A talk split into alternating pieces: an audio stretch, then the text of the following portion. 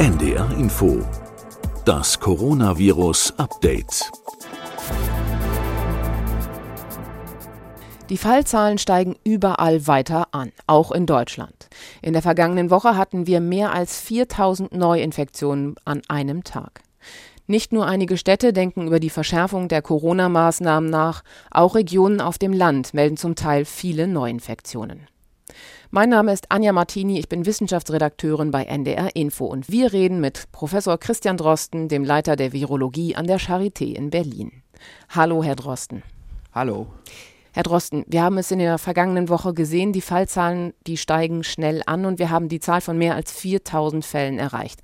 War das aus Ihrer Sicht ein Ausrutscher? Nein, ich glaube, das ist die Entwicklung, die wir sehen werden, äh, weil wir ja eben dieselbe Entwicklung auch in den europäischen Nachbarländern gesehen haben und wir hängen da vielleicht zwei, drei Wochen hinterher. Es ist natürlich die Frage, wie man das überhaupt bewerten will. Also ich glaube einfach, es ist problematisch und ich, ich glaube, wir werden gesellschaftlich immer größere Probleme bekommen und auch äh, vielleicht immer mehr Streit in nächster Zeit. Man sieht das ja wie die öffentliche Diskussion im Moment läuft und wie in manchen Medien Dinge verdreht und, und polarisiert werden, das wird wahrscheinlich noch zunehmen. Was befürchten Sie da? Naja, also es ist, glaube ich, für die Politik im Moment ganz schwer, die richtigen Entscheidungen zu finden. Also wir sehen das ja jetzt gerade in diesen Tagen mit der Diskussion um dieses Beherbergungsverbot, das natürlich aus dem Eindruck einzelner Bundesländer entstanden ist, wo mhm. dann gesagt wurde, anderswo ist mehr Infektion, also wollen wir bei uns uns abschirmen. Das ist ja immer so eine Grundüberlegung, so, fast so ein Reflex. Und wo man dann aber sieht, wenn das alle irgendwie ein bisschen unkoordiniert parallel machen, dann kommt dabei ganz viel Unfrieden zustande. Und dann fangen einige an, in der Öffentlichkeit sich darüber zu empören. Das ist so der eine Effekt. Und andere fangen an, das zu beschreiben, was eigentlich in Wirklichkeit auch stattfinden wird, nämlich dass dann irgendwann auch die Allgemeinheit den Sinn dieser Maßnahmen nicht mehr versteht und dass der Zusammenhalt, den wir ja unbedingt eigentlich brauchen, der auch so die gute Reaktion am Anfang der ersten Welle in Deutschland ausgemacht hat, dass dieser Zusammenhang immer mehr in Gefahr gerät, dieser Zusammenhalt in der Gesellschaft. Ist denn dieses Beherbergungsverbot überhaupt sinnvoll? So ein negatives Testergebnis, das dann gefordert wird, wenn ich aus einem Risikogebiet komme, bringt das was? Ich meine, der Test ist ja nur eine Momentaufnahme. Hm, also die Teststrategie und die Anwendung und Interpretation von Tests wird ja auch in diesen Tagen nochmal ähm, auch auf der politischen Ebene verhandelt, besprochen und dann letztendlich irgendwann auch in der ersten neuen Version veröffentlicht. Und auch das muss sicherlich immer wieder auch nachkorrigiert werden. Aber es kommen eben die Antigen-Tests jetzt ja so langsam ins Spiel auf den Markt und damit kann man dann auch arbeiten. Aber das ist ja nur eine Komponente und also insgesamt ist es natürlich schon so, dass sich das Virus, wie auch vorausgesagt, geografisch immer weiter verteilt hat, fast so wie so eine Diffusion. Also wir sehen ja jetzt im Moment zum Beispiel erstaunlicherweise ganz oben links in der Ecke von Deutschland das Emsland, die Grafschaft Fechter, mhm. ähm, die Gegend, wo wir beide ja herkommen. Mhm. Wer hätte gedacht, dass da ähm, ein großer Inzidenzgipfel entsteht? Das ist ja alles wirklich plattes Land. Genau. Ähm, und da sind gar keine Großstädte in der Ecke, aber trotzdem gibt es da große Ausbrüche. Und das Virus wird sich eben weiter auf diese Art und Weise verhalten, dass es sich einfach geografisch verteilt. Und im Moment sehen wir eben dennoch eine Häufung in Großstädten. Die treiben das sicherlich, weil da die Bevölkerungsdichte eng ist und weil auch die Bevölkerung jung ist. Aber es wird immer zu solchen Ausreißern kommen. Das Virus wird sich immer weiter verteilen und dementsprechend werden natürlich im Laufe der Zeit solche lokalen Maßnahmen immer weniger Durchgriff haben. Und umso wichtiger ist es dann, jetzt schon allgemeingültige äh, Maßgaben zu formulieren und auch den Ereignissen damit nicht hinterherzulaufen. Also wir haben ja einfach ein doch sehr schnelles Geschehen und es ist gar nicht so leicht für die Politik, da jetzt die richtigen Dinge zu finden, die richtigen Auflagen zu machen, die einerseits ja vielleicht noch erträglich sind gesellschaftlich, aber andererseits auch auf die Neuinzidenz, auf die Neuinfektionen wirklich noch einen Durchgriff haben. Das ist ja alles nachlaufend. Also wenn, wenn wir jetzt neue Fälle berichtet bekommen ans RKI, dann spiegelt es ja das wider, was in der Bevölkerung so vor sieben, vielleicht sogar zehn Tagen passiert ist. Das heißt, wir rennen immer ein bisschen hinterher. Genau, und das ist ja die große Herausforderung an die Politik, jetzt Maßnahmen zu finden, die da noch gegenkorrigieren können. Denn man muss sich einfach klar machen, wenn wir heute beschließen würden, dass wir einen neuen Lockdown machen, einen absoluten, rein theoretisch gedachten Absolut-Lockdown, mhm.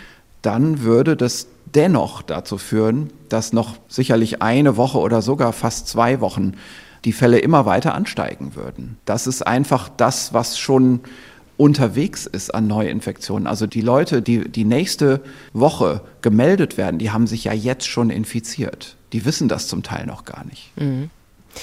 Trotzdem ist es so, dass wir das noch nicht so ganz verinnerlicht haben, glaube ich. Wir sehen, dass die Fälle jetzt langsam ansteigen, aber trotzdem, ich würde es mal vorsichtig, so ein bisschen so eine Gleichgültigkeit, die ist schon noch da. Also die Leute wollen noch wieder raus, sie wollen wieder auf die Straße gehen, sie wollen noch in ihre Restaurants gehen. Sie sehen es noch nicht so ganz. Und jetzt mit der Politik nochmal gegenzusteuern, ist, glaube ich, nicht ganz einfach, oder? Ja, es sind einfach Abnutzungseffekte da für jeden. Also mhm. es ist einfach schwer, das, das alles so weiter aufrechtzuerhalten. Gleichzeitig ist eben das Problem bei uns in der Medizin oder auch überhaupt in der Gesellschaft, in den Medien noch nicht so sichtbar. Also wir haben einfach noch keine wiedereinsetzende hohe Sterblichkeit. Wir haben noch keine komplett vollen Intensivstationen, wie das in anderen Ländern bereits wieder ist, mhm. Spanien zum Beispiel. Und wir haben eben auch diese irreführenden Stimmen in der Öffentlichkeit. Also da gibt es ja diese Erklärung von den amerikanischen und englischen Wissenschaftlern, die wirklich total irregeführt ist. Und der offene Brief. Auch, ja, ja, genau. Mhm. Und da gibt es auch in, in Deutschland Reflexionen davon, also dass äh, eben Leute, die in den Medien sind, in der Öffentlichkeit stehen, einfach Dinge sagen, die den Zusammenhalt und das gemeinsame Verständnis der Problematik stören. Es geht in diesem Brief ja darum zu sagen, wir schützen nur Risikogruppen und wir schützen nur die Älteren, um dann den Jungen die Möglichkeit zu geben, einfach ihr Leben fortzuführen, das zu machen, was sie eigentlich immer tun. Dieser Brief mhm. hat mittlerweile relativ viele Unterschriften schon bekommen und mhm. das Ziel ist ja am Ende eine höhere Herdenimmunität hinzukriegen. Ist es überhaupt machbar? Also es gibt zwei Dinge, die einfach gegen diese Idee sprechen und diese beiden Dinge sind eigentlich schon im Frühjahr gesellschaftlich konsentiert worden. Das eine ist, es kann nicht gelingen, die Älteren komplett abzuschirmen. Mhm. Es entstehen dabei furchtbare Situationen. Also das würde ja bedeuten, dass man zum Beispiel Seniorenresidenzen komplett schließen müsste gegen, für jeden Besuch. Aber es sind ja nicht alle älteren Leute in, in Altersheimen. Das würde also auch bedeuten, dass man innerhalb von Familien komplette Besuchssperren machen müsste. Das ist einfach nicht denkbar, dass man das so umsetzt. Und das andere ist, es gibt ja auch in den jüngeren Altersgruppen Risikopatienten und das sind dann eben doch auch nicht so wenige. Und wenn man diese Erkrankung in den jüngeren Altersgruppen durchlaufen lassen würde, das, das würde dazu führen, wir haben hier eben eine Pandemie vor uns. Wir sind immunologisch nicht geschützt gegen dieses Virus. Und das würde dazu führen, dass wir ganz viele Infektionen auch in diesen jüngeren Altersgruppen auf einmal hätten. Und dann sind die Anteile von Risikopatienten in diesen jüngeren Altersgruppen eben so hoch, dass wir auch da wieder an die Belastungsgrenze der Medizin kämen. Und wir hätten hier natürlich auch einen anderen Typ von Patienten, der gesellschaftlich nochmal ganz anders wahrgenommen würde. Da würden eben junge Familien auch den Familienvater verlieren oder mhm. auch die Mutter. Und das ist natürlich einfach nochmal eine ganz andere Konsequenz. Und das kann man einfach so nicht durchlaufen lassen. Was also können wir denn tun, damit genau das nicht passiert, damit wir also keine vollen Intensivstationen haben und nicht wieder viele Menschen, die erkranken? Naja, wir wollen mal hoffen, dass wir das irgendwie verhindern können. Also das ist ja genau der Punkt. Also wir versuchen uns äh, im Moment, sagen wir mal, un in, in einem Kreise von Wissenschaftlern, die einfach die Situation verstehen und die auch kommunikationswillig sind, die Gesellschaft zu informieren darüber, was droht und darüber auch, dass man das jetzt relativ gut noch verhindern kann, wenn man zusammensteht und wenn man das gemeinsam auch versteht. Also wenn man die, die Gründe versteht, warum man jetzt etwas tun muss und warum man sich jetzt auch zurückhalten muss, zum Beispiel mit Kontakten. Und dass man da jetzt auch den Zeitpunkt verpassen kann. Also wenn man jetzt wartet, bis wieder viele Intensivbetten belegt sind, dann hat man eben Effekte, die man nicht mehr so schnell zum Stillstand bekommt. Da kann man jetzt in Bildern sprechen, aber ich glaube, diese Bilder, die sind auch alle schon so abgenutzt. Mhm. Es ist einfach so, man muss früh genug reagieren, dann geht das mit relativ wenig einschneidenden Maßnahmen und wenn man den Zeitpunkt verpasst, hat man ihn verpasst und dann muss man nicht reagieren, korrigieren und dieses Korrigieren, dieses Zurückrudern, das erfordert eine unglaubliche Anstrengung und es ist einfach blind, sich dem zu versperren, was beispielsweise schon sichtbar ist in europäischen Nachbarländern, bei denen der Prozess auch nur zwei Wochen weiter fortgeschritten ist, wo zwei Wochen später relativ zur Häufung von Fällen mit zunächst mal milden gesellschaftlichen Maßnahmen, sagen wir mal, begonnen wurde. Was sehen wir denn? Sind wir noch ein bisschen blind auf dem Auge? Ja, das, das würde ich schon so sagen. Also wir, wir sehen ja beispielsweise in Spanien schon wieder komplett volle Intensivstationen in den Gegenden, die betroffen sind. Und das sind ja wirklich große geografische Bereiche. Und es gibt keinen Grund zu denken, dass das bei uns anders laufen würde. Also es gibt sicherlich einige Gründe, warum bei uns vielleicht bestimmte Anstiegsgeschwindigkeiten langsamer sind haben wir auch alles schon x-mal besprochen, wie zum Beispiel die Familienstruktur, die bei uns ja anders ist. Wir haben mehr Einpersonenhaushalte, wir haben eine stärkere Trennung der Generationen. Und das ist jetzt sicherlich in Spanien anders. Das führt bestimmt dazu, dass dort die Epidemie schneller wächst. Kann aber auch sein, dass dort einfach nicht so viel Diagnostik gemacht wurde wie bei uns, sodass man es ein bisschen später gemerkt hat, das Ganze. Aber insgesamt ist es dasselbe Virus und wir haben doch ähnlich strukturierte Gesellschaften und wir sollten davor nicht die Augen verschließen, dass uns dasselbe passieren wird. Das heißt, wenn wir jetzt aufpassen und wirklich nochmal uns rückbesinnen auf die AHA-Regeln, auf ordentlich lüften, nicht in zu volle Restaurants gehen und so weiter und so fort, könnten wir es noch schaffen. Also das Entscheidende ist, und das ist wirklich auch das, was man eigentlich immer wiederholen sollte und was vielleicht noch nicht so durchdrungen wurde von, von allen, wir brauchen zwei Maßnahmen in Kombination. Also AHA-Regeln, das ist zwar schön, aber ich finde diese, diese Formel fast so ein bisschen verniedlichend ähm, und auch vielleicht ein bisschen zu einfach gedacht. Ähm, also die AHA-Regeln, ähm, Abstand, Hygiene, Alltagsmasken, das ist sicherlich eine Maßnahme, die allgemein wirksam ist und die sich jeder merken kann und das ist auch gut so. Wir brauchen aber etwas Zusätzliches, nämlich eine Maßnahme gegen Cluster. Und das ist die Grundregel für solche Erkrankungen, die sich mit Überdispersion verbreiten. Wir brauchen zwei Maßnahmen gesellschaftsweit. Die eine ist eine Maßnahme, die jeder befolgt und die nicht sehr eingreifend sein muss und die auch nicht sehr effizient sein muss auf die Virusverbreitung die muss so 20 Prozent Effizienz haben. Und das ist sicherlich die Kombination aus Abstand, Hygiene und Alltagsmasken. Etwas, mhm. das für jeden gilt mhm. und das gesellschaftsweit angewandt wird, das nicht einschneidend ist. Und dann brauchen wir zusätzlich eine Maßnahme, die spezifisch ist, die punktuell da wirksam wird, wo Cluster entstehen. Und ähm, das ist sicherlich auch eine Schwäche im Moment noch in Deutschland, auch im Meldesystem, übrigens nicht nur in Deutschland die spezifische Ausrichtung der Fallerfassung, der Infektionstätigkeitserfassung auf Quellcluster, also die Frage, wo hat man sich infiziert. Wir haben immer noch eine sehr starke Fokussierung auf in der Fallverfolgung nach vorne. Das heißt, wir fragen dieser Patient, der sich hier infiziert hat, wen kann der infiziert haben? sowohl ähm, in den letzten paar Tagen, mit wem hatte der Kontakt, wie auch jetzt nach vorne gedacht, soll der, nach, soll der zu Hause bleiben und isoliert werden, dass er keine Personen nach vorwärts mehr infiziert. Mhm. Aber der Zeitpunkt, zu dem wir diese Infektion bemerken bei dem Patienten, ist eigentlich ein Zeitpunkt, wo die Infektiosität praktisch schon vorbei ist. Und die paar Leute, die der in den letzten paar Tagen infiziert haben könnte, die treiben nicht jetzt das Infektionsgeschehen, sondern was das Infektionsgeschehen wirklich treibt, ist das Quellcluster, aus dem der seine Infektion hat. Denn es ist weiterhin so, dass diese Infektion sich in Clustern verbreitet.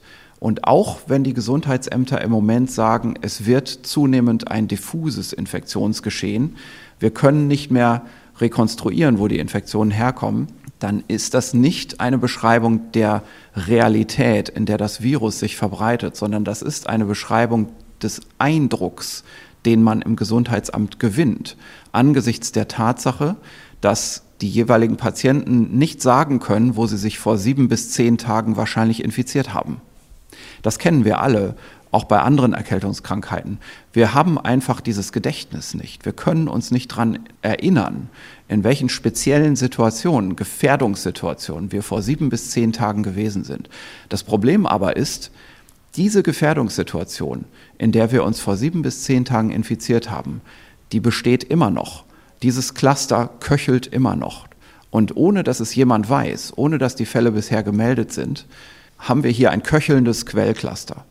Und das ist eben das, worauf wir jetzt in der Zeit, wo die Fallverfolgung zunehmend schwerer wird, wo die Gesundheitsämter eines nach dem anderen sagen, wir kommen so langsam nicht mehr hinterher. Bundeswehr bitte zur Hilfe kommen. Mhm. Das äh, sehen wir ja jetzt in den Medien. Jetzt ist eigentlich die Zeit, wo diese Arbeitsweise zusätzlich auf die Quellcluster mal wirklich ernsthaft auch umgesetzt werden muss. Denn wir sehen im Moment in den Meldestatistiken zwar den Eindruck, das kommt von Familienfeiern und es kommt aus dem Haushalt. Und das kommt eben nicht aus der Arbeitssituation und nicht aus öffentlichen Verkehrsmitteln und so der weiter. Der Restaurantbesuch. Richtig, genau. Also alle diese Dinge, die sind eben im Moment nicht in der Meldestatistik und die Gesundheitsämter sagen, es sind eben doch die Privatsituation, es sind Familienfeiern, es ist der Haushalt. Nur jetzt schauen wir noch mal genau auf diese Meldestatistiken und was wir dort sehen, ist ja, dass über die Hälfte aller Akquisitionen von Infektionen eben nicht aufklärbar sind. Das heißt, wenn man sagt, es kommt überwiegend aus Familienfeiern, dann ist das ja nicht so, dass das die überwiegende Zahl aller Infektionen ist, sondern das ist die überwiegende Zahl aller zu rekonstruierenden Infektionen. Und die rekonstruierbaren Infektionen sind in der Minderheit. Das ist eben der Eindruck, dass wir ein zunehmend diffuses Geschehen kriegen.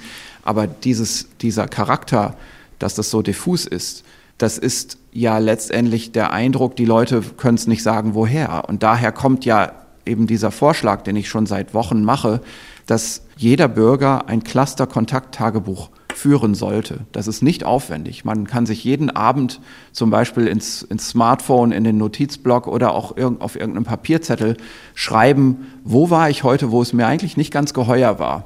Also wo war ich heute in einer Situation, da hatte ich das Gefühl, hm, hier sind eigentlich zu viele Leute in einem geschlossenen Raum zusammen, zu eng beieinander, auch wenn die meisten eine Maske getragen haben.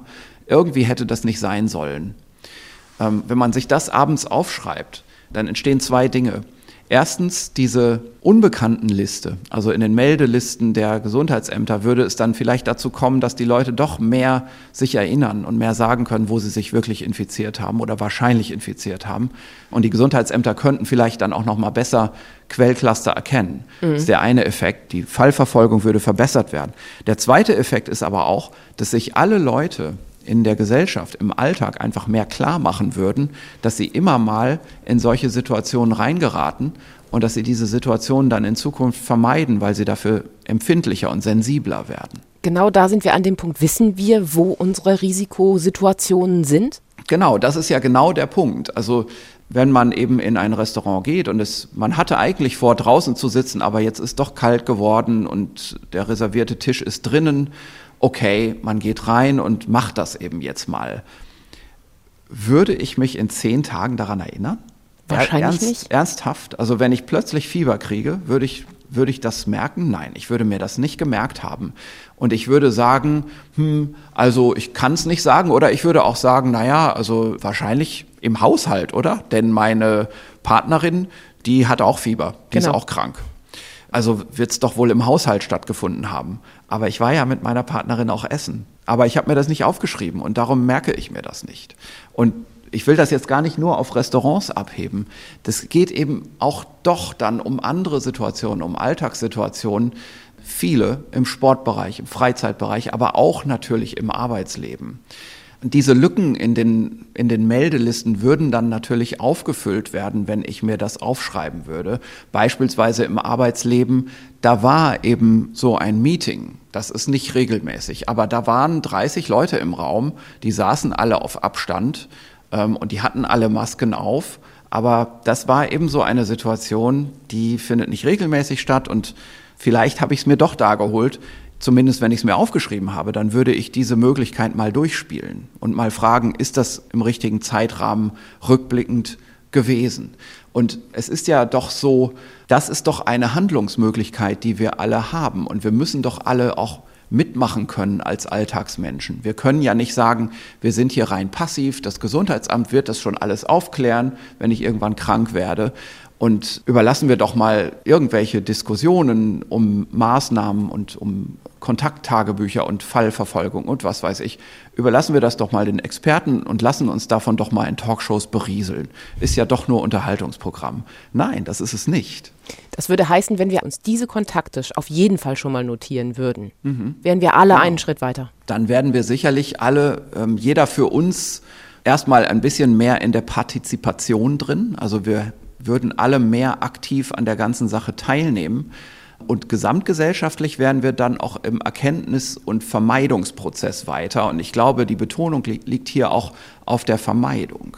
Denn es ist ja auch nicht so, dass Politiker jede kleine Situation im Alltag regulieren können und am besten noch separat pro Bundesland, sondern irgendwann muss eben die Gesellschaft umschalten in einen aktiven Teilnahmemodus. Und dazu gehören solche Aufmerksamkeitsübungen wie eben das Führen eines Cluster-Kontakttagebuchs. Und damit könnte dann ja jeder seinen Beitrag auch leisten. Die Bundesregierung will ja in dieser Woche auch noch etwas beschließen und es geht diesmal wieder um eine neue Teststrategie. Es soll jetzt wieder weniger getestet werden, dafür gezielter. Ist das für den Herbst der richtige Weg aus Ihrer Sicht? Also ich glaube nicht, dass es aktiv darum geht, die PCR-Testung runterzufahren, ähm, sondern es passieren zwei Sachen. Das erste ist, die PCR-Testung wird weniger verfügbar sein, ähm, weil bestimmte äh, Materialien knapp werden. Ähm, wir werden ähm, wahrscheinlich auch sehen, dass so eine technische Massentestung, wie sie jetzt beispielsweise an den Flughäfen gestartet wurde, ähm, auch von diesem Effekt dann betroffen ist. Also nicht mehr nur die rein medizinischen Labore, sondern auch diese Service-Labore, die in Massen ähm, zum Beispiel bei der, bei der Reisendentestung eingesetzt wurden, dass auch die jetzt ähnliche Probleme bekommen mittelfristig. Und dass wir natürlich in der Medizin auch Vorfahrt geben müssen für die Krankenversorgung. Also sprich, wir werden mehr wieder echte Patienten haben, die auch bevorzugt getestet werden müssen, sodass also so für ein gesellschaftsweites Testen immer weniger PCR-Ressourcen zur Verfügung sein werden. Das ist der eine Effekt. Und der andere Effekt ist eben, dass Antigentests jetzt in den Markt kommen, die zum Teil sehr gut funktionieren, die aber anders zu handhaben sind, die in ihrer Aussage mehr eine Beurteilung der momentanen Infektiosität des Getesteten erlauben, weniger ein, sagen wir mal, eine medizinische Infektionsdiagnose, also infiziert oder nicht infiziert, mhm. Fall oder Nicht-Fall von Covid-19. Das wird damit nicht so leicht möglich sein, aber es wird eben möglich sein, zu sagen, dass man zum Beispiel den Patienten für heute, für den Tag, an dem der Test gemacht wurde, als nicht infektiös betrachten kann. Und das ist ja extrem wichtig. Zum Beispiel äh, stellen wir uns vor, an der Eingangspforte eines Seniorenpflegeheimes, wo man dann eben sagen könnte, aha, das sind Angehörige von einem unserer Klienten, Patienten hier im, in der Residenz und da soll also jetzt ein Besuch stattfinden. Für heute betrachtet können wir sagen, auf der Basis von einem Antigentest, diese Angehörigen sind nicht infektiös, also können wir den Besuch zulassen. Das soll aber dann natürlich nicht heißen, dass diese Angehörigen dann sagen, ach ja, ich bin ja getestet worden, jetzt mhm. äh, kann ich auch mal direkt noch morgen eine kleine Party veranstalten bei uns zu Hause, denn unser Haushalt ist ja virusfrei, so nach dem Motto. Das heißt es eben nicht. Diese Antigenteste müssen einfach so in unserem Alltagsverständnis vielleicht auch mit einem schnellen Verfalldatum versehen werden, um uns allen klarzumachen, das ist kein Test auf das Vorliegen der Infektion, sondern eine momentane Abschätzung der Infektiosität. Aber damit können wir echt viel machen. Denn diese Frage, nach der momentanen Abschätzung der Infektiosität wird auch in ganz vielen Bereichen an die PCR gestellt.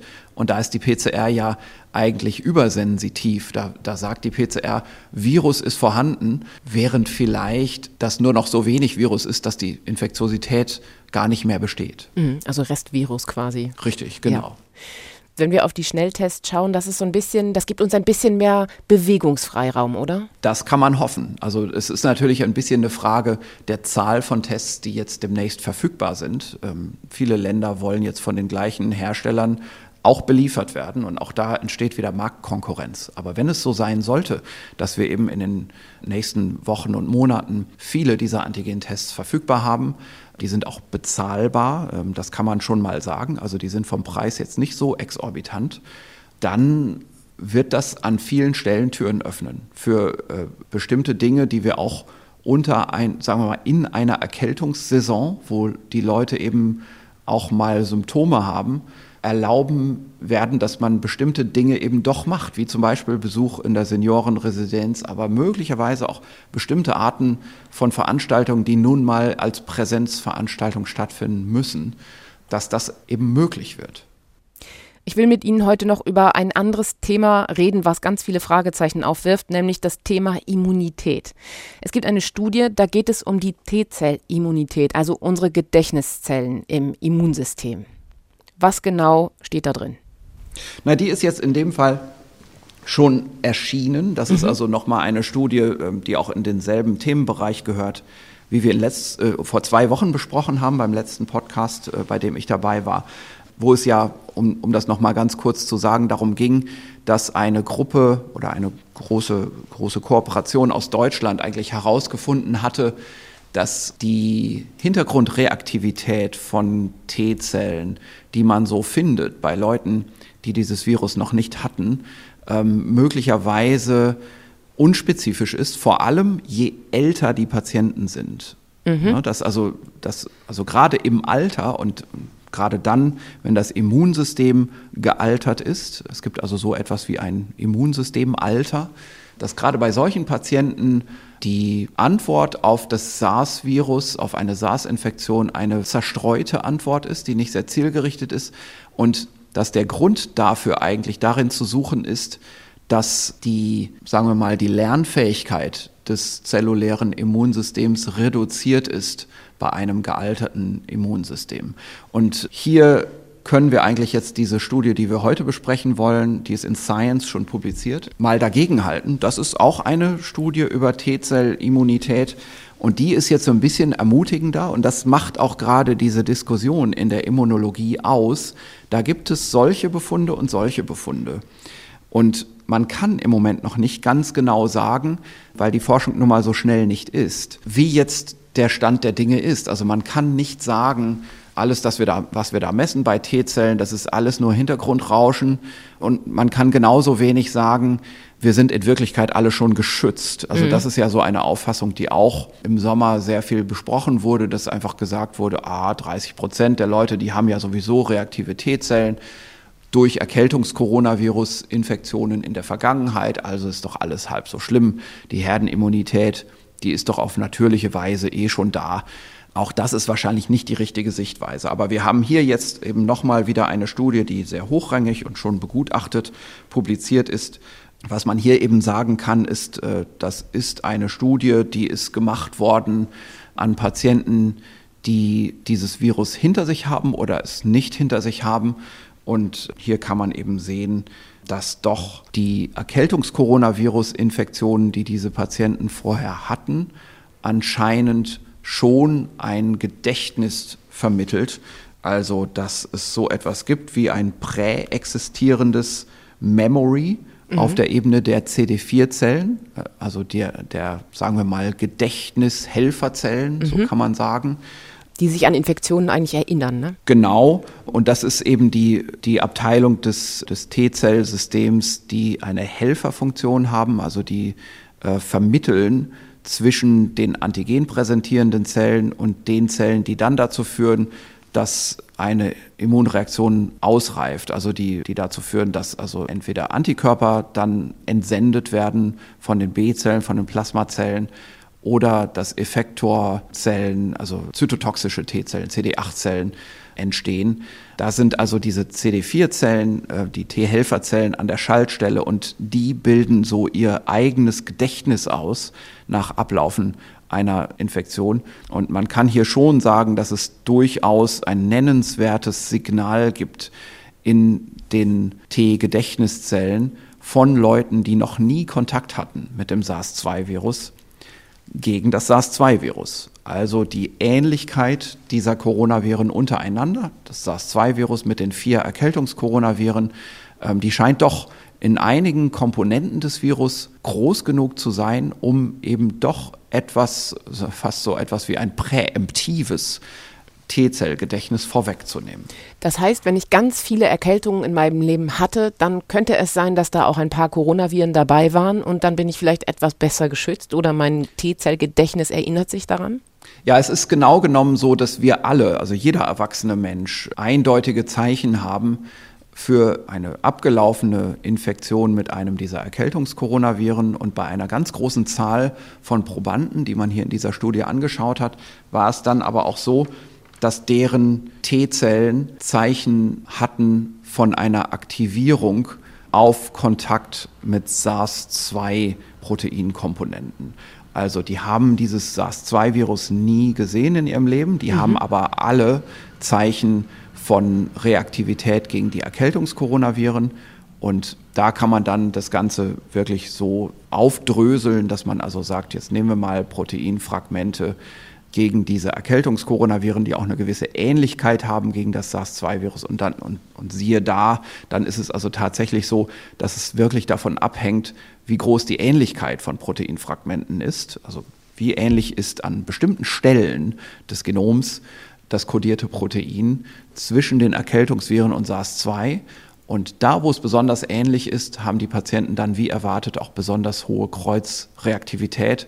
Und die Autoren schließen eben daraus, dass es schon sein kann, dass dieser sehr unterschiedliche Infektionsverlauf innerhalb einer Altersgruppe da gibt es ja auch innerhalb der Altersgruppen eben Patienten, die praktisch nichts davon merken, dass sie SARS-2 infiziert sind und welche, die schwer krank werden und dass diese Spreizung der Infektionsschwere schon dadurch zu erklären ist, dass es eben auch diese unterschiedlich hohen Raten an T-Zellgedächtnis gibt bei Patienten. Heißt das denn oder kann man daraus auch ableiten irgendwann, dass man sagt, okay, wenn es viele Erkältungen gegeben hat, dann ist man vielleicht ein bisschen resistenter, beziehungsweise die Erkrankung ist nicht ganz so schwer? Kann man so weit gehen? Ja. Also es gibt inzwischen Autoren, die so weit gehen anhand von anderen Datensätzen. Es gibt eine Studie, die ich jetzt hier absichtlich nicht hervorgehoben habe, die können wir vielleicht in einer der nächsten Podcast-Folgen dann doch nochmal genauer besprechen, weil Sie das jetzt auch so nachfragen. Die epidemiologisch versucht zu zeigen, dass bei Patienten, die rezent, also wo es noch nicht so lange her ist, dass sie so eine Erkältungs-Coronavirus-Infektion hatten, dass die vielleicht besonders geschützt sind gegen mhm. eine jetzige SARS-2-Infektion. Diese Studie ist aber von ihrer Grundanlage her mit so vielen Fragezeichen versehen, dass ich die jetzt nicht vorbereitet habe für hier. Aber es gibt eben da die ersten Bemühungen in der Forschung, auch so etwas zu belegen. Und man muss schon zugeben, oder eingestehen, äh, ohne, ohne jetzt, äh, dass man das grundsätzlich äh, nicht sehen wollte. Also das ist ja schon so, dass man sich das eigentlich wünscht. Aber man muss als Wissenschaftler eben immer auch kritisch mit den Daten umgehen. Aber da muss man schon sagen, es kann schon sein, dass das so ist, dass also eine vor kurzem stattgefundene Infektion mit einem Erkältungskoronavirus uns jetzt schützt gegen eine Neuinfektion mit SARS-2. Das heißt, das ist der nächste Auftrag an die Wissenschaftler, da genauer nachzubohren. Ja, ja, sicher. Da sind mehrere Gruppen inzwischen dran. Wenn wir nochmal genauer hingucken auf eine weitere Geschichte, die uns ja auch immer wieder ähm, interessiert. Wir haben im Moment in einigen Bundesländern noch Herbstferien, aber dann geht sie wieder los, die Schule, die Übertragungsmuster. Wir haben ganz oft und ganz viel darüber gesprochen, sind Kinder gefährlich für die älteren Generationen, ja oder nein? Oder sind sie genauso infektiös wie die älteren und sind sie ansteckend und sollte man die Kinder nicht zu den Großeltern schicken, ja oder nein? Es gibt mittlerweile auch Studien, die noch genauer hingucken auf die Übertragungsmuster. Eine Studie, die hat, glaube ich, einen Datensatz aus Indien ganz genau ausgewertet. Mhm. Was ist da genau rausgekommen? Ja, auch, auch das ist eine Studie, die jetzt schon begutachtet erschienen ist ähm, in Science. Und das ist eine Studie, die deswegen interessant ist, weil sie in Indien durchgeführt wurde. Also ein Land, in dem es nicht so leicht ist, einen Lockdown zu bewerkstelligen. Mhm. Ähm, das ist dort zwar auch versucht worden, aber ich glaube, wer in Indien mal gewesen ist, der weiß, dass alleine wegen der hohen Bevölkerungsdichte und auch natürlich wegen der Armut dort es nicht so leicht ist zu sagen, jetzt bleiben alle mal zu Hause. Also die Leute können das einfach nicht so mitmachen. Und es ist deswegen einfach wahrscheinlich, dass wir in dem rückblickenden Zeitraum der Auswertung, also das ist auch dort die erste Welle gewesen, dass wir in solchen Ländern wie in Indien viel mehr einen Einblick in das natürliche Verbreitungsverhalten dieses Virus bekommen, wie in Ländern der nördlichen Hemisphäre, wo eben überall eigentlich ein Lockdown stattgefunden hat. Mhm. Und das ist hier eine interessante Studie, die ist durchgeführt worden in Andhra Pradesh und Tamil Nadu, also zwei Bundesstaaten von Indien, die relativ gute Gesundheitssysteme haben, wo mit sehr viel Personaleinsatz tatsächlich eine Kontaktverfolgung durchgeführt wurde. Hier natürlich wie üblich auch wieder symptombasiert. Das heißt, wenn in einem Haushalt ein Fall auftritt, dann ist das der erste symptomatische Fall. Was vorher stattgefunden hat, das kann man nicht sagen. Aber wenn ein symptomatischer Fall stattfindet, dann hat man grundsätzlich versucht, innerhalb von fünf bis 14 Tagen nach dem Kontakt mit dem Primärfall alle Haushaltsmitglieder im Labor zu testen. Und man hat sehr viele Fälle angeschaut, zumindest mal in den Statistiken. Primärfälle waren das in Tamil Nadu 263.000 und in Andhra Pradesh 172.000 Fälle von primär festgestellten SARS-2-Infektionen. Und die hatten insgesamt über drei Millionen Kontakte die auch jeweils in Listen eingetragen wurden. Das muss man sich mal vorstellen. Mhm. Ähm, das ist also eine, ein massives Meldesystem in diesen Ländern mit großem Personaleinsatz. Und man hat die Studie jetzt fokussiert auf 575.000 Kontakte von insgesamt knapp 85.000 Primärfällen von denen man eine volle epidemiologische Dokumentation und auch Laborergebnisse hatte. Also eine, eine wirkliche Meisterleistung der, der Feldepidemiologie, so große Zahlen zu haben in einer, einem Umfeld wie eben in Indien. Und das ist einfach interessant, was, was dabei herauskommt. Man kann zum Beispiel mal hervorheben, die Kontakte pro Indexfall, also Indexfall ist ja immer der Erstinfizierte, im Mittel sind mhm. 7,3. Also das ist wirklich viel. Da sieht man schon mal, wie eben die Gesellschaft und die Haushalte dort auch wirklich anders strukturiert sind. Im Mittel 7,3 Kontakte. Das ist also eine ganz andere Haushaltsgröße als bei uns. 0,2 Prozent aller Indexfälle haben über 80 Kontakte gehabt. Wirklich also große Kontaktkreise, die hier nachverfolgt wurden. Was auch interessant ist hervorzuheben, ist, dass gleichzeitig knapp über 70 Prozent aller Indexfälle keinen positiv getesteten Kontaktfall in der Umgebung hatten. Also bei solchen großen Kontaktnetzwerken trotzdem bei 70 Prozent keine Infektion nachweisbar mhm. in, der, in, den Kontakten. Das unterstreicht auch noch mal mehr, wie stark wir hier bei dieser Erkrankung einen Überdispersionseffekt haben. Wie stark also auch hier in dieser Situation in Indien diese Erkrankung sich in Clustern, in Superspreading-Events verbreitet. Äh, um nochmal zurückzukommen, auch auf den Anfang mhm. unserer, unseres Gesprächs heute. Das wird auch in Deutschland weiterhin so sein. Diese Krankheit verbreitet sich nun mal in Clustern. Das ist auch da in Indien so zu sehen. Das heißt, was wir aus dieser indischen Studie gelernt oder sehen können für uns, ist die Clustergeschichte. Wir müssen wirklich mehr auf die Cluster achten. Das ist, das ist sicherlich eine ganz wichtige Botschaft daraus. Also wir sehen bei dieser sehr intensiven Beobachtung eines vielleicht eher natürlichen Infektionsgeschehens, ungesteuerten Infektionsgeschehens, haben wir auch hier diesen überwältigenden Eindruck der Verbreitung in Clustern. Und da ist eine, auch eine interessante interne Kontrolle in den Daten drin. Wir sehen in dieser Situation die sogenannte Secondary Attack Rate, also die sekundäre Rate von Neuinfektionen in den Kontakten. Also wie viele infizieren sich an einem bestätigten Indexfall von 11 Prozent? Das ist der ganz normale Wert, den wir bei uns auch beobachten. Bei den Hochrisikokontakten, also diejenigen, mhm. wo man sagen würde, 15 Minuten Gesicht zu Gesicht Kontakt. Und wir sehen bei den Niedrigrisikokontakten 5 Prozent. Und das ist alles sehr, sehr ähnlich wie bei uns. Und darum müssen wir auch weiterhin einfach erwarten, dass auch bei uns diese Erkrankung so regelgemäß in diesem natürlichen Ausbreitungsverhalten sich verhält, dass wir eben auch bei uns ein typisches Ausbreitungsverhalten in Clustern sehen. Das ist sicherlich eine der wichtigsten Botschaften aus dieser Studie. Und die andere ganz wichtige Botschaft ist ganz einfach äh, so, dass wir sagen können, die Verbreitung dieser Erkrankung findet vor allem in derselben Altersgruppe statt. Also wenn man sich anschaut, wer hat hier wen infiziert in so einer etwas unbeeinflussten Situation, wo die Infektion vielleicht mehr so ihren natürlichen Ausbreitungsverlauf zeigt, da ist es eben doch so, dass die Altersgruppen sich untereinander infizieren, weil sie untereinander viel gesellschaftlichen Kontakt haben. Was die Cluster quasi dann erklären.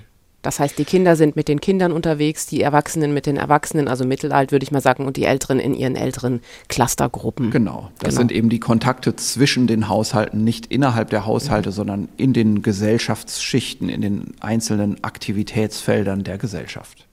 Eine Hoffnung hatten wir ja eigentlich ganz zu Anfang mal besprochen, nämlich dass sich das Virus ein bisschen verändert und wir vielleicht mhm. irgendwann ein Virus bekommen, was nicht mehr so ganz so gefährlich für uns ist, sondern vielleicht einfach nur eine heftige Erkältung macht, vielleicht in die Nase hochzieht oder sowas tut. Jetzt gibt es ja immer noch den, die Hoffnung, dass sowas passiert sein könnte. Es gibt auch dazu wieder eine neue Studie, ich glaube dann diesmal ein Preprint, auch in Science. Was ist da passiert? Was haben die rausgefunden? Hat sich das Virus verändert? Haben wir immer noch ein und dasselbe Virus aus dem Frühjahr heute?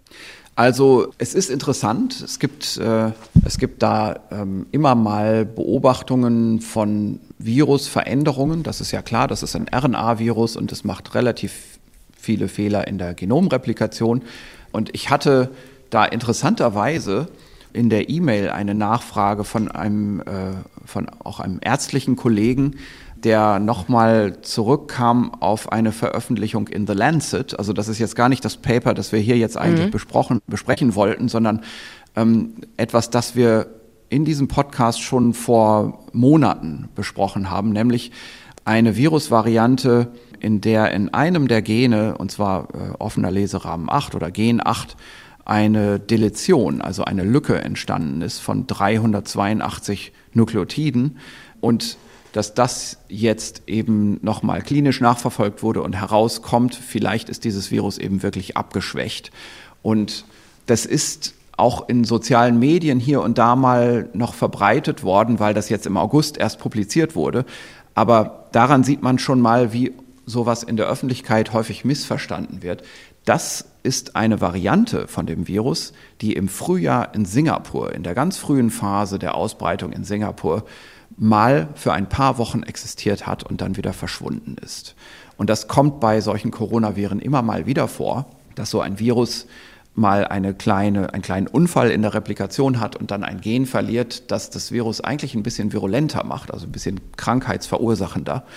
Und diese Viren können sich limitiert verbreiten in, in gewissen Grenzen. Und die machen anscheinend wirklich mildere Krankheitsverläufe. Nur leider jetzt im Rahmen der Pandemie, wo also wirklich große Infektionswellen in der Bevölkerung auftreten, verschwinden diese Viren auch immer wieder, diese abgeschwächten Viren, weil eben das unmodifizierte Virus, wir sagen der Wildtyp, mhm. ähm, eben doch einen Fitnessvorteil hat und sich besser verbreitet und einfach diese abgeschwächten Viren auslöscht. Das hat also eine, wir sagen, einen kompetitiven Vorteil. Also man darf solche wissenschaftlichen Veröffentlichungen nicht immer gleich verstehen, dass sich das Virus abgeschwächt hat und deswegen jetzt vielleicht unsere Intensivbetten gar nicht mehr voll werden, obwohl wir doch so viele Fälle haben. Da muss man eben wirklich unterscheiden zwischen einer wissenschaftlichen Ausarbeitung von etwas, das in der Vergangenheit passiert ist, aber heute nicht mehr gilt, und der aktuellen Situation. Und wir müssen vielleicht auch dieses, dieses Preprint, das wir jetzt hier nochmal besprechen können, mhm. ähm, in demselben Sinne verstehen. Oder vielleicht auch in einem etwas nochmal anderen Licht. Und zwar hier geht es um die bekannte D614G-Mutante. Vielleicht soll, muss ich das auch nochmal wieder kurz erklären. Mhm. Ähm, wir haben im April oder so äh, erstmalig besprochen, dass sich da ein Virus gerade ganz schnell in der Welt verbreitet, nämlich ein Virus, das einen Aminosäureaustausch hat an der Position 614 des Oberflächenproteins, des Spike-Proteins. Und es ist einfach auffällig, dass sich diese Mutation verbreitet hat.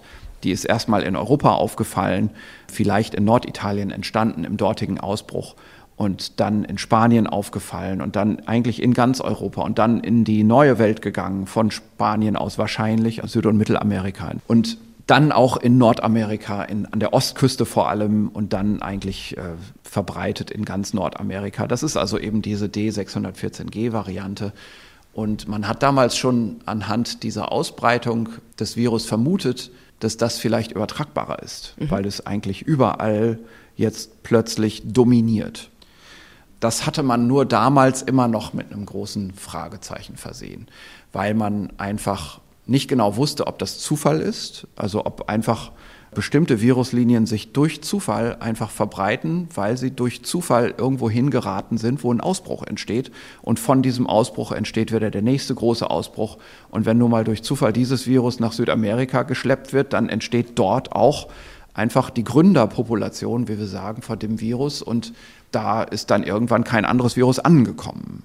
Also man weiß nicht genau, was es bedeutet, wenn eine, ein bestimmter Gen Marker, also eine bestimmte Eigenart ähm, mhm. in einem Gen, plötzlich sich geografisch verbreitet. Das kann Zufall sein, da kann aber auch ein Grund dahinter stecken, der in der Replikationsfähigkeit des Virus liegt. Und das bedeutet aber immer noch, dass wir ein und dasselbe Virus haben. Hm, genau, also es könnte sein, dass das alles gar nichts zu bedeuten hat.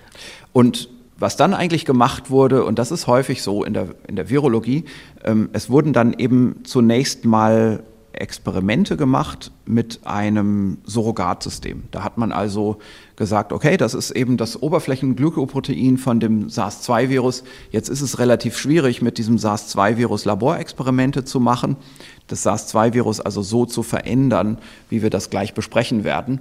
Und dann nehmen wir doch mal ein anderes Virus, das wir leicht verändern können, in diesem Fall ein Lentivirus, also ein, letztendlich ein HIV-Virus äh, mit dem wir relativ leicht Veränderungen durchführen können und geben diesem HIV-Virus das Oberflächenprotein von dem SARS-2-Virus mit und ohne diese Veränderung und schauen, was das jetzt mit dem Lentivirus macht. Und man hat dann allerhand Befunde gehabt, die dafür sprachen, dass vielleicht dieses Virus stärker verbreitbar ist und gefährlicher ist. Zum Beispiel hat man gesehen, dass die Zahl von eingebauten Oberflächenproteinen pro Viruspartikel viel größer wurde, mhm. wenn diese Mutation drin war. Jetzt ist das aber natürlich so, dieses Oberflächenprotein gehört in ein Lentivirus gar nicht rein. Darum ist der Einbau in dieses Viruspartikel vielleicht sowieso erschwert. Und Lentiviren haben per se nur eine geringe Zahl von Oberflächenglykoproteinen, selbst im vollen HIV-Virus. Also HIV hat nur sehr, sehr wenige Oberflächenproteine pro Viruspartikel, sodass man da immer noch ein großes Fragezeichen dran machen musste an den Befund. Und wir haben jetzt eigentlich im Bereich der Preprints das erste Mal einen richtigen experimentellen Forschungsweg, so wie man ihn machen muss, auf der Basis des SARS-2-Virus selbst, über eine gezielte Veränderung im Labor im SARS-2-Virus, wo man eben sagt, wir haben hier dieses Virus unter definierten Laborbedingungen und jetzt geben wir mal diesem Virus diese Mutation, die da entstanden ist, die D614G-Mutation, mhm. künstlich ins Genom, sodass wir jetzt zwei Viren vergleichen können. Das eine Virus, das Ausgangsvirus, das diese Mutation nicht hat, und dann ein Virus, das exakt identisch ist, bis aufs Nukleotid. Da ist keine einzige Änderung, außer diese eine zusätzliche Veränderung, die da in der Natur entstanden ist, die geben wir jetzt diesem künstlichen Virus ähm, ins Genom rein und schauen mal, ob das etwas ausmacht. Und wohin bringt uns das jetzt am Ende?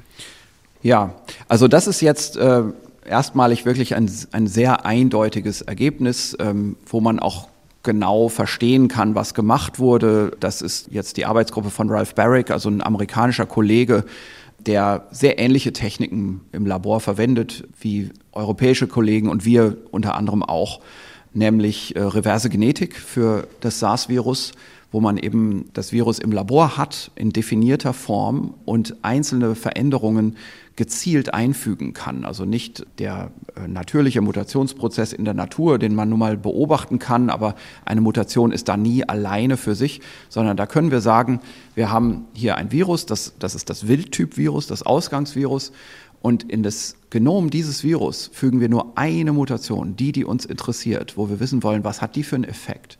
Diese Mutation fügen wir in das Genom ein. Das ist hier jetzt gemacht worden mit der ähm, D614G-Mutation. Ähm, und man hat hier jetzt zwei Viren, die man vergleichen kann, die absolut identisch sind miteinander, bis auf diese Mutation. Und was man dann äh, macht, ist letztendlich ein stufenweises Vorgehen von der relativ einfachen Zellkultur über dann Gewebemodelle bis hin auch zum limitierten Tierversuch, der so gemacht wird, wie das eben notwendig ist und, äh, und möglich ist.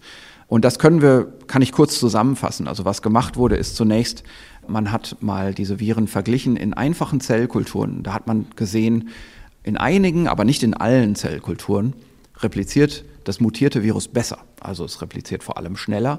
Und das ist aber nicht etwas, das man in jeder Zelllinie sieht. Das mhm. ist normal, dass die Zellkulturen nicht miteinander übereinstimmen. Wir sprechen da von Zelllinieneffekten.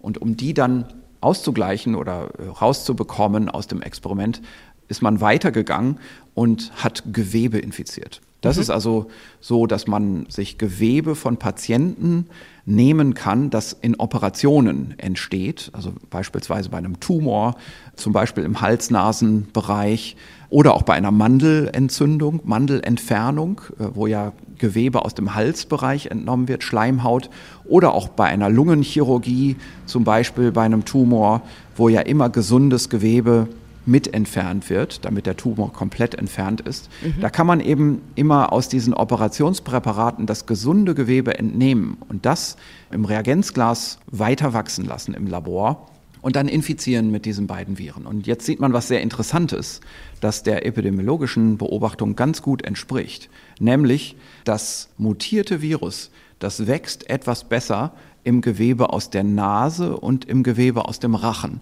nicht aber im Gewebe aus der Lunge. Das ist interessant deswegen, weil die Übertragung dieses Virus ja über den Rachen und die Nase passiert. Also wenn wir uns diese SARS-2-Infektion holen, infizieren wir uns an dem Virus aus der Nase oder dem Rachen eines Patienten und nicht aus dem Virus aus der Lunge. Und es kommt dann auch bei uns wieder aus dem Rachen und aus der Nase. Das ist zumindest die Annahme, die wir treffen, was wir uns denken, weil ja dieses Virus so hoch übertragbar ist. Also gerade diese Übertragung, bevor die Erkrankung überhaupt symptomatisch ist. Wir wissen ja, dass mhm. 40 bis 50 Prozent aller Übertragungsereignisse vor Symptombeginn stattfinden. Da glauben wir eben schon, das geht alles über den oberen Respirationstrakt, Nasen-Rachenbereich. Und dementsprechend haben wir hier jetzt eine Virusmutante, die so aussieht epidemiologisch, als sei sie übertragbarer geworden. Und siehe da, die repliziert in den Geweben des oberen Respirationstrakts, nicht aber in der Lunge, besser als das Ausgangsvirus. Interessanter Zwischenbefund. Was man auch sagen kann, ist, es ist nicht so wie im HIV-Pseudotypsystem, dass es mehr eingebaute Oberflächenglykoproteine gibt. Im Gegenteil, die Gestalt der Viren und auch die Zahl der Glykoproteine ist vollkommen unverändert im Elektronenmikroskop, egal ob die Mutation drin ist oder nicht. Die Autoren sind dann noch weitergegangen und mhm. sind äh, zum Tierversuch weitergegangen, haben also das Tiermodell genommen, das eigentlich für die Übertragung und die Pathogenese, also die Krankheit, das einfachste und doch repräsentativste Modell ist und das ist der Hamster. Das war schon beim SARS-1-Virus so und es hat sich jetzt auch für das SARS-2-Virus herausgestellt, dass der Hamster eigentlich krank wird, also eine Lungeninfektion bekommt, nicht nur eine Infektion in den oberen Atemwegen und sogar auch genommen werden kann zu, zur Messung der Übertragbarkeit. Mhm. Und äh, was die Autoren jetzt gemacht haben, ist, sie haben Hamster infiziert und haben drei experimentelle Gruppen gehabt. Und hier muss man natürlich vielleicht einmal dazu sagen, für diejenigen, die es nicht so gewohnt sind, über Tierversuche zu sprechen und, und darüber nachzudenken, es gibt da natürlich ethische Überlegungen. Also warum macht man das? Warum infiziert man Hamster ja. mhm. im Labor mit so einem Virus? Da ist natürlich immer die Frage, wie wichtig ist das? Also wenn wir jetzt zum Beispiel dabei sind, ein Medikament zu überprüfen, von dem wir denken, das sieht anhand von Vorbefunden im Labor so aus, als könnte das Menschenleben retten, dieses Medikament, als könnte das gegen SARS-2 helfen, dann ist, glaube ich, relativ klar auf der Hand liegend, dass man dafür ein paar Tiere im Labor opfert. Und weil das einfach so wichtig ist, weil da stehen Menschenleben, ähm, Änderungen klinischer Praxis gegen die Leben dieser, dieser Tiere da ist die ethische Überlegung dann relativ nachvollziehbar. Hier haben wir aber auch einen relativ wichtigen Befund letztendlich für das Verständnis der gesamten Epidemie. Also die Frage, ist das Virus verbreitungsfähiger geworden? Und so gesehen ist es eben dann so, dass man dafür auch solche Tierversuche macht und man versucht da mit möglichst kleinen Tiergruppen zu arbeiten. Das heißt, man macht vorher statistische Überlegungen anhand der erwarteten Effektgröße, dass man so wenig wie möglich Tiere infizieren muss. Mhm.